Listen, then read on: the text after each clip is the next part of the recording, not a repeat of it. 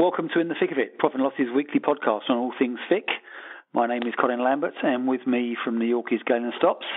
Um, Galen, this week, I have to say, I think I think you took one for the team. Um, I think your tweet on, on Wednesday said, or Wednesday here said, you've actually went through a whole notebook making notes about the congressional Libra hearings. My top level takeaway was you're less than impressed with um, some of the congressmen on day one, and day yeah. two basically were a lot better because they just weren't day one. Um, what was your takeaway from the hearing? Okay, so, so it was first. The, day one was the the Senate committee, and day two was the House committee. Um, the reason why I wasn't impressed with day one was that, that there was some political point scoring and grandstanding on, on both days, but but day one it was a little bit egregious at times. Um, and, and I get that, that, you know, the US is the country of, of never ending fundraising and campaigning. And, you know, lots of these people, you know, the politicians realize they're on TV for five minutes and, you know, they yeah. can take a clip of them bashing Facebook and put it in their next campaign ad and show, show people back, back in their districts, you know, how tough they are on, on big tech, which seems to be, um, the way the political winds are blowing right now. Um, but it was just frustrating on, on, on, day one that it didn't seem like anyone had either read the white papers, been briefed on them, or they'd been briefed or read them and didn't understand any of them. So we got the same questions over and over. People clearly didn't understand how any of this was structured. Whereas day two, it felt like people had done their homework um, a little bit more.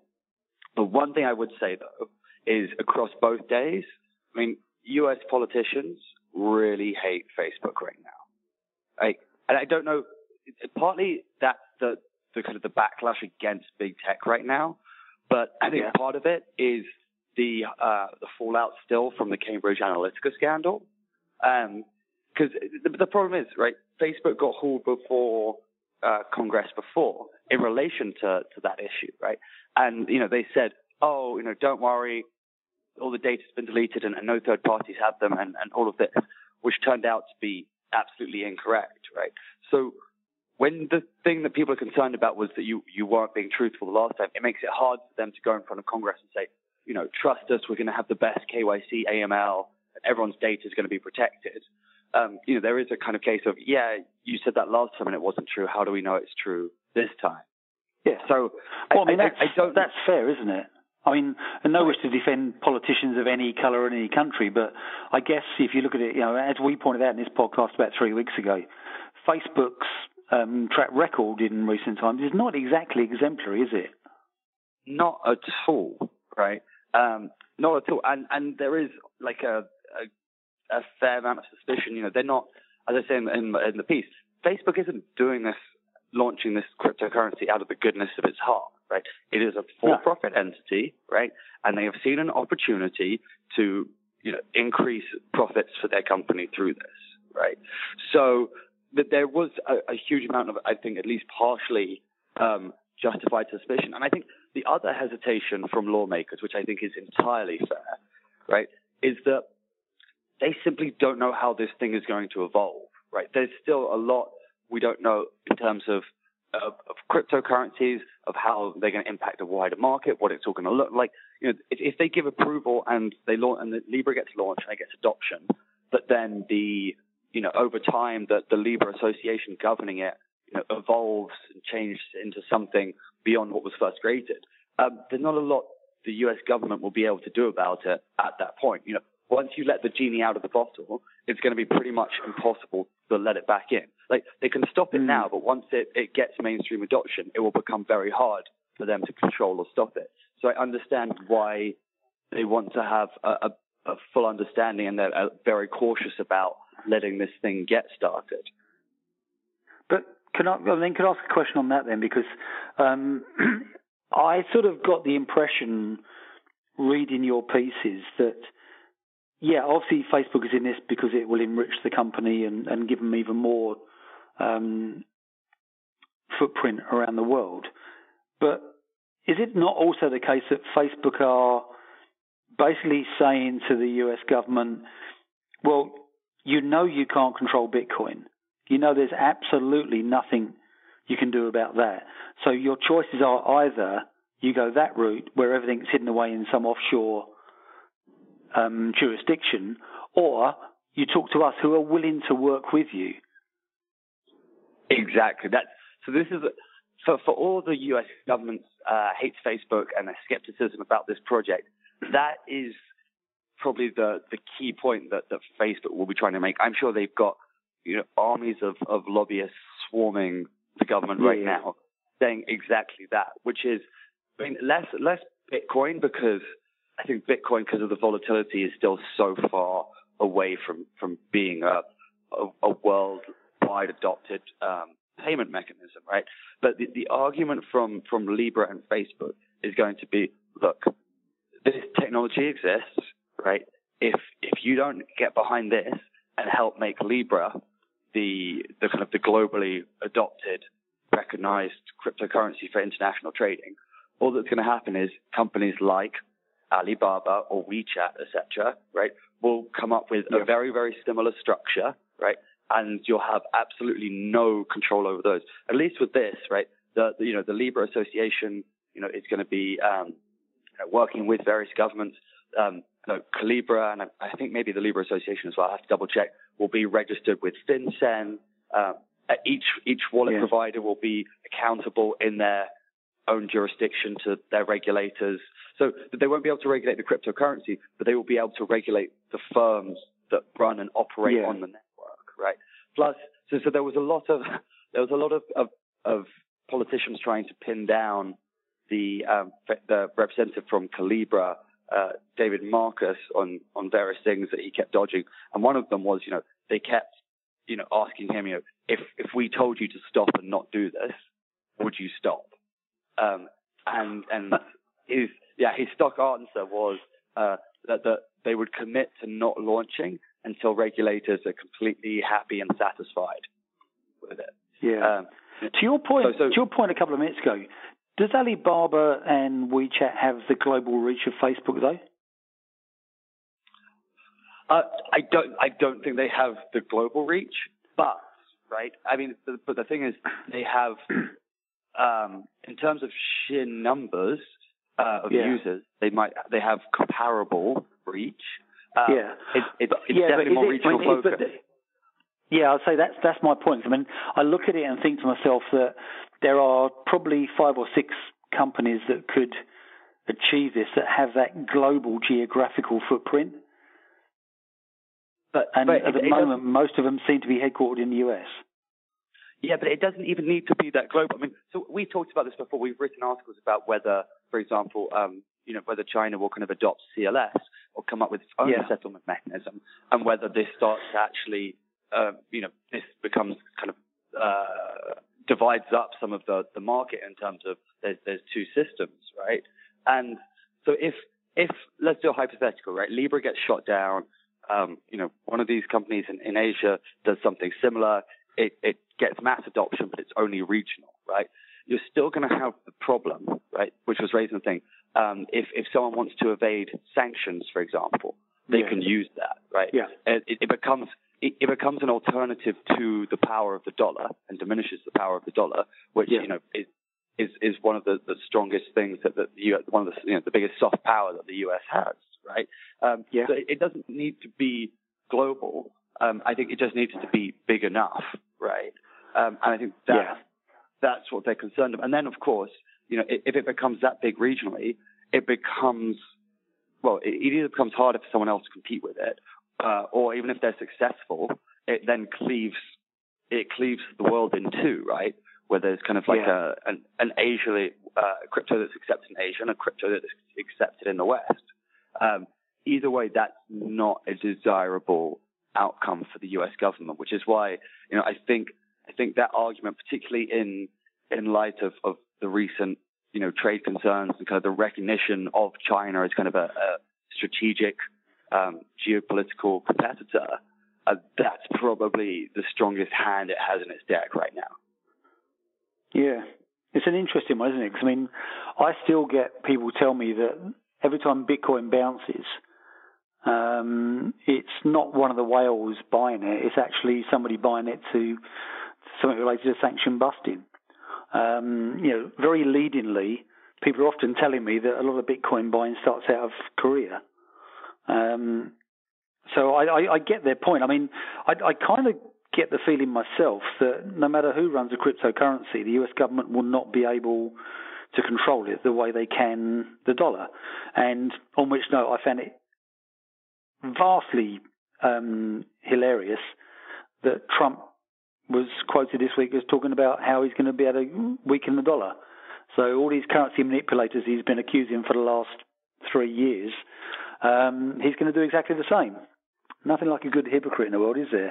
Um, yeah. On a philosophical level, then, I mean, you, you've sat there, gone through two days of the hearings, and we will give you the medal for that later on. Believe me.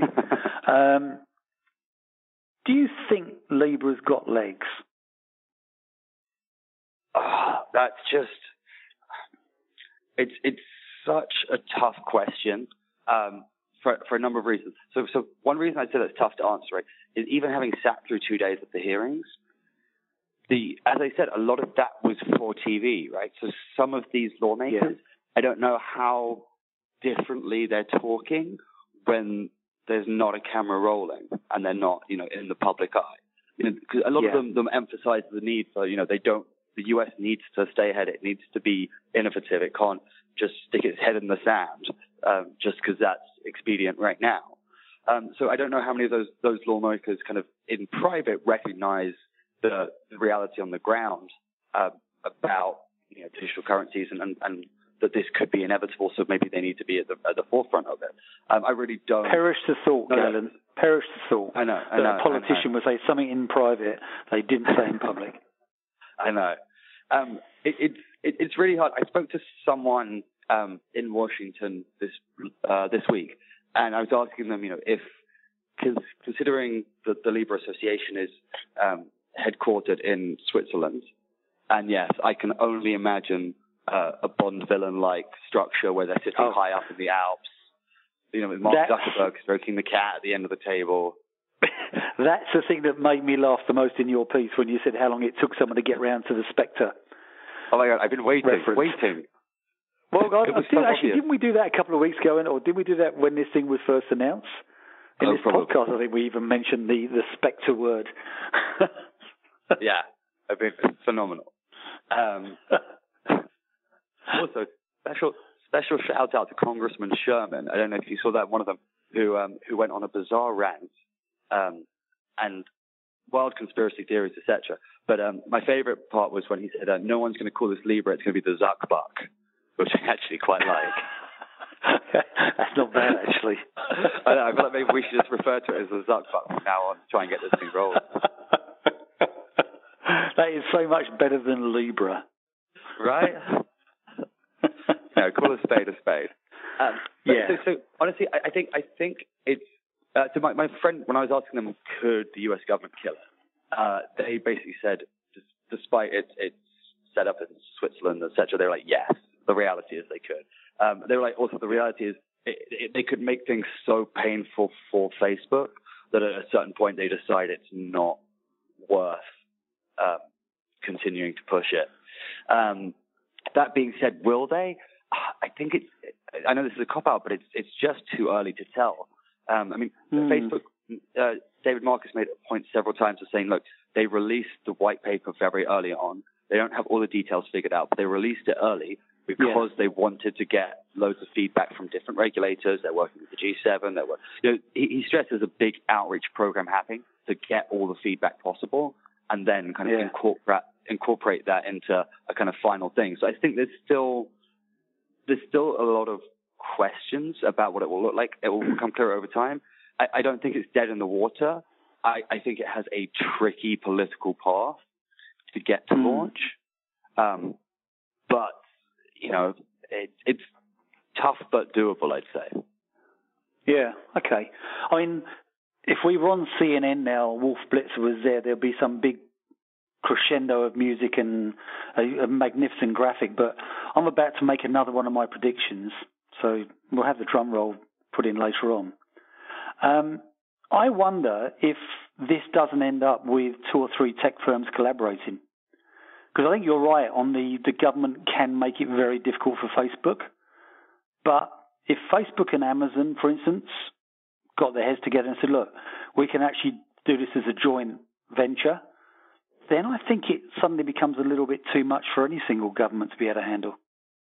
Well, the, the, the other question here, right, is um, I think I mentioned this when, when Libra uh, first launched, that, you know, somewhere right now there was an Amazon executive getting screamed at by his higher ups about where Amazon coin is. But I think yes. that's another thing.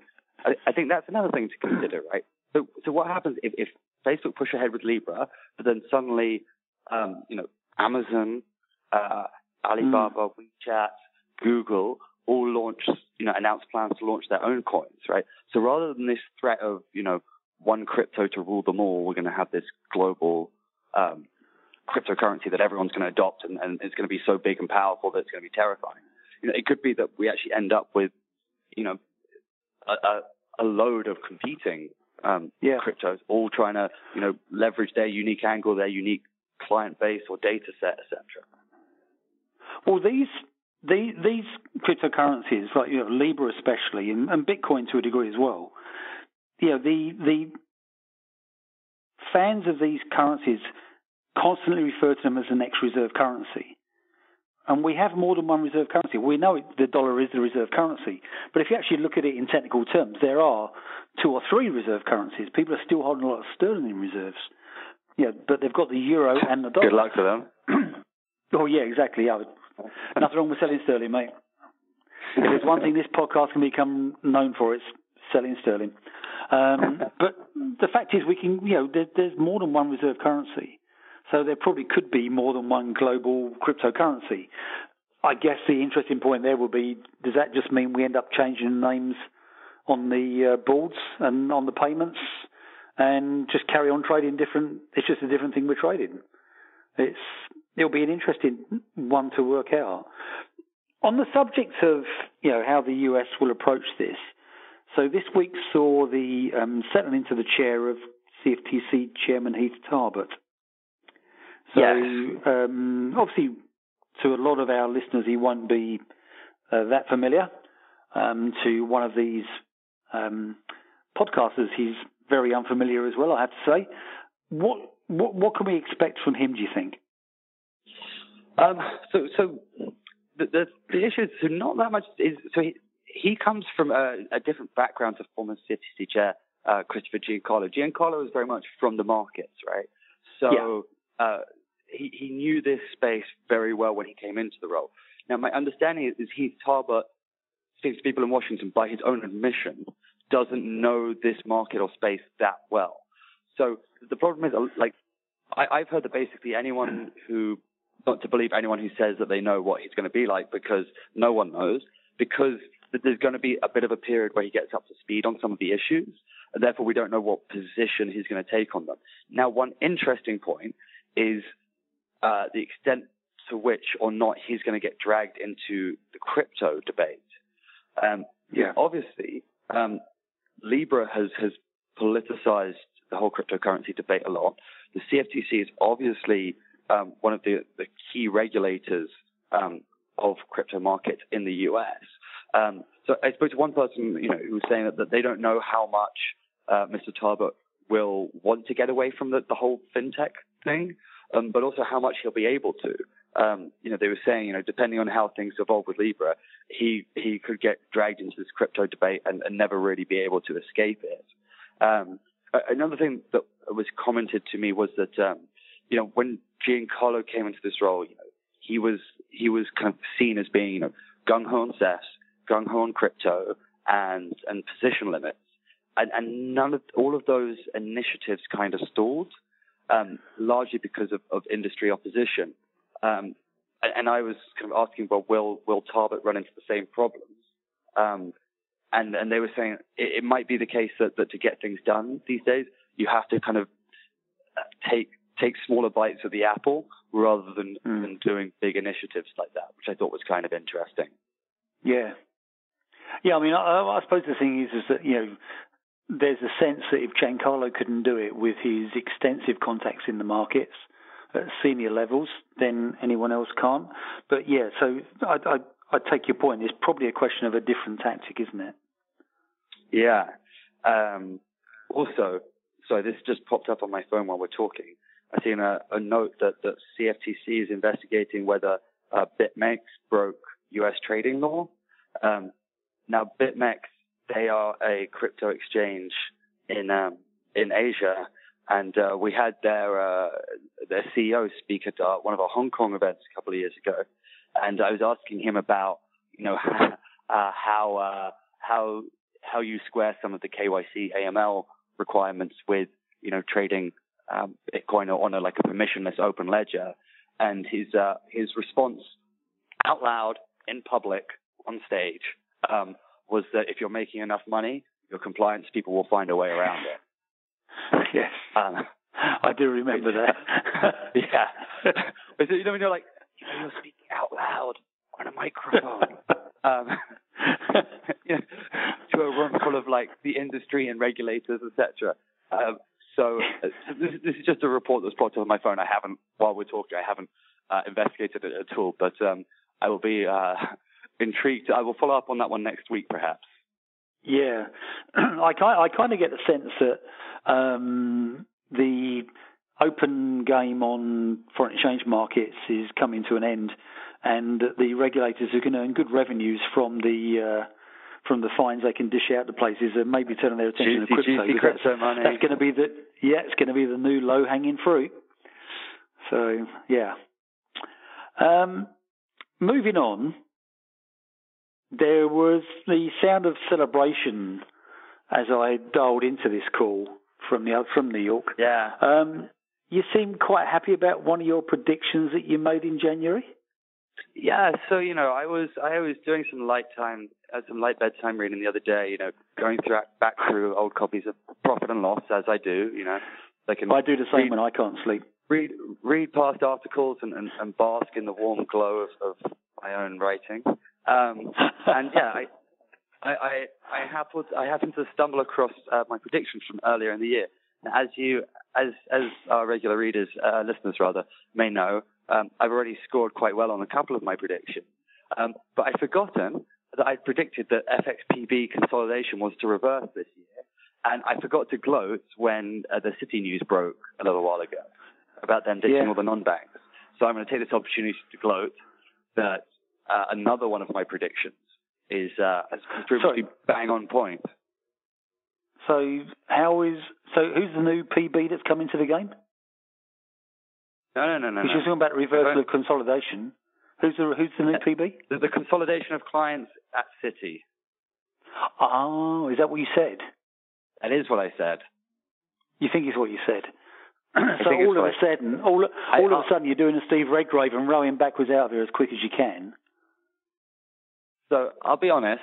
I didn't when I was re- rereading. I just read the headline and was like, "Oh, I was right." I didn't. I'm getting into the nitty gritty. Okay. Yeah. Fair enough. Um, okay, well, I'm, let I'm me sure. get into the nitty gritty on another one of your predictions, which was that the BIS turnover survey was going to show um, a significant increase from 2016. And I believe you actually referred to it as a bit of a tap in in football parlance. Um, I was going through the minutes of the uh, GFXC uh, meeting in Tokyo in June for a piece I wrote last week. And something interesting came up on the uh, Tour de Table on the second day of the GFXC meeting. Um, and unlike you, I will actually quote directly from what's written here. So, and it says, more broadly, members observed that FX turnover volumes in April were low, suggesting that the BIS triennial survey results would also show a decline since 2016. Do you have any comment? That was unfortunate. we give it with one hand okay. and take it away with the other. Um, actually, you know what though? I, I would actually, I, I'm, I'm going to throw you a bone here because um, I wondered if they were looking at real comparisons from 2016 um, to 2019. It, it for, I'm not sure it's the sort of thing that someone would look up the actual data ahead of a meeting that was mainly dedicated to the FX Global Code. This was just a, um, uh, an issue discussed on the second day, along with flash crashes. Um, So I wouldn't be surprised if it's close to the 2016 number when it comes out. Um, whichever way it is, is I'm not going to grant you a W for it. You, I just need you to know that now. Yeah, And I mean, so And by the way, Yeah. Nokia Mex is was roaring away earlier this week when I last checked it. Thank you very much. so the one thing I will say it's a very volatile Okay. pair, Nokia Mex. All these people talking about they can't make money in foreign exchange. Just look at the Nokia Mex. It's had something like an eight big figure range in the last ten days. Okay. So with the April thing, okay, by the way, I feel like any other month this year and my prediction would have been pretty much on point. I got unlucky with the month. Give me that. Sorry, do I sound like a man's going to give you that? if we were in the same room, it'd be look at my face. Is this the face of someone's going to give you that? we That- can that let we can let you. yeah, I, maybe. Um, actually, and also, I'm not I- I- convinced. I found the quote, by the way, for the, the Oh. FXPB. Damn it. Yeah. Uh, one talking about credit, blah blah blah. One consequence was of this was a lot of FXPB activity consolidated into a small number of players, and I think it's fair to say that Citi was probably the biggest beast in the jungle when this had all shaken out. However, in December of last year, Citi relocated its FXPB business, blah blah blah, etc. etc. While while this doesn't necessarily uh, ne- needn't necessarily precipitate a pullback from Citi in the FXPB space, I still think that the consolidation of business that's occurred in the last few years will reverse in 2019. With- As firms with traditionally smaller PB businesses Yeah. offset their lack of scale with a combination of efficient technology and reduced costs, that's a win. Excellent. That is excellent. Because whilst 98% of your prediction is right, that one line that said, whilst I don't think this means Citibank will pull back from FXPB, I have something to nail you on. I said, wait, wait. It- The, the devil's in the detail. I said, well, this needn't necessarily precipitate.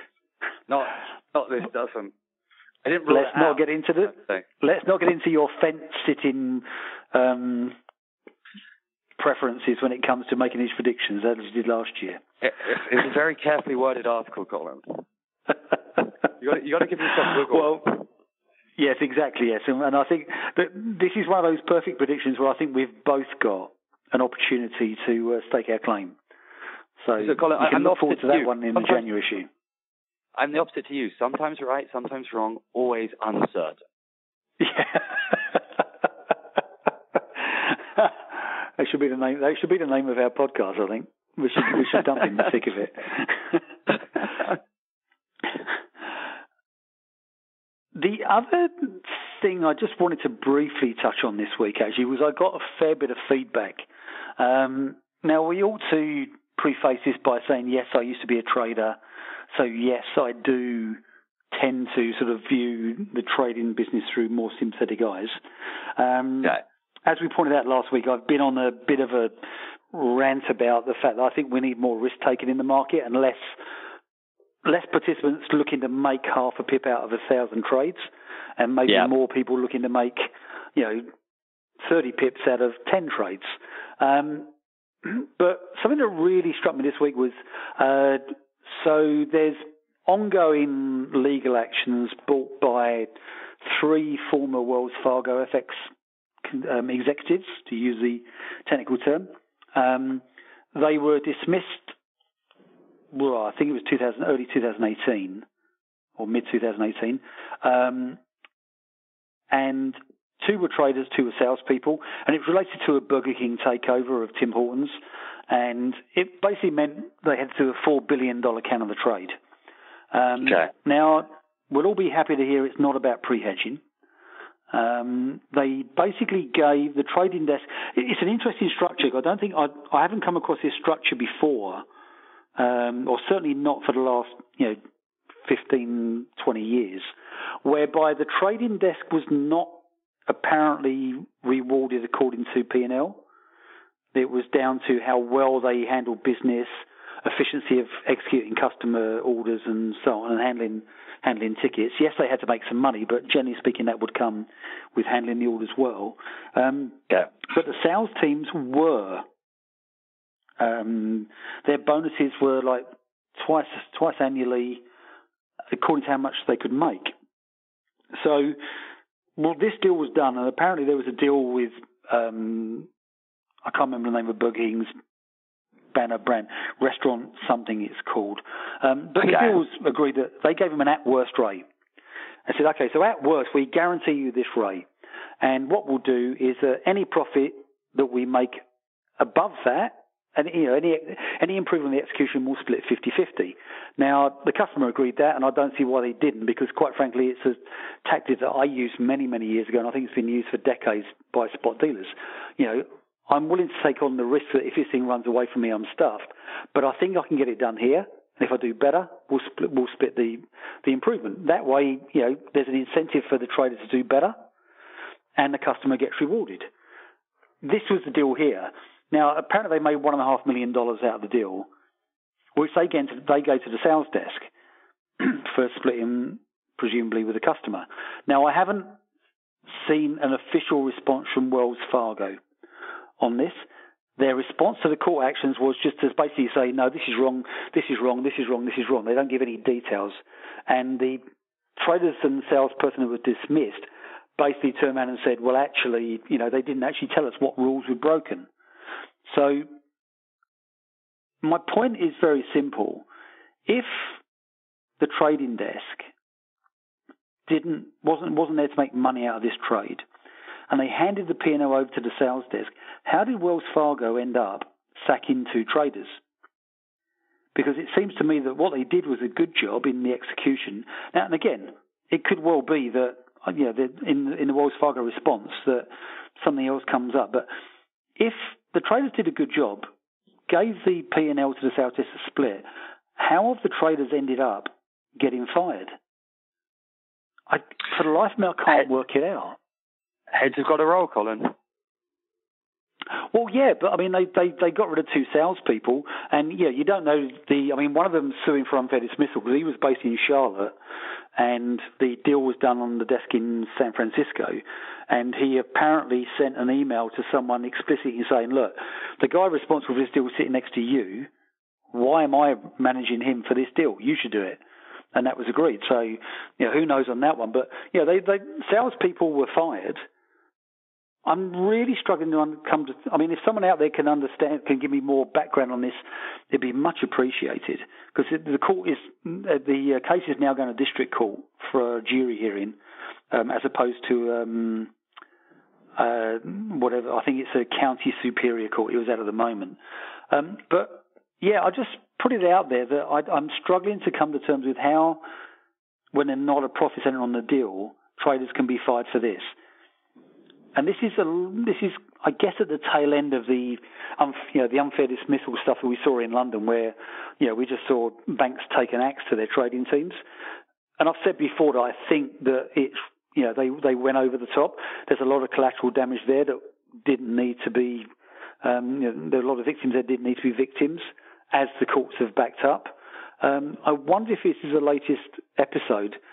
Um, to loop back to my point on, you know, to not loop back to a point, but to mention the Global Foreign Exchange Committee and the Global Code, um, I think this has got something to do with markups and where the markups are allocated.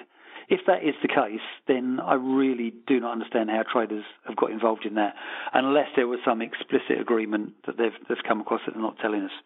So I just want to put that on people's radar. Yet again, the traders whinging about other traders. Um, the only other point I want to the only other point I want to make is that um, earlier this week Bitcoin went down to nine thousand and twenty eight dollars. So obviously I took profit on my sale at nine and a half thousand dollars three weeks ago. Nice. Well, what can I say? There you mate? go, Colin. There you go, Colin. You're getting into the crypto you game. Wear the thirty-five percent against. You wear the thirty-five percent against and make three and make three percent instead. So all great traders work, isn't it? Um, on that sad note, and I still don't. I mean, yeah, the world of Bitcoin is confusing me. I have to say, I'm glad I'm not trading it. I had one go at it years ago, got out of it with everything intact, and I'm happy to happy not to go back there again. With that in mind, we will close out now. Thanks very much for listening. Feedback always welcome, and information, as I said, on the Wells Fargo stuff. So have a good week, and we'll speak to you next week. Thanks for listening.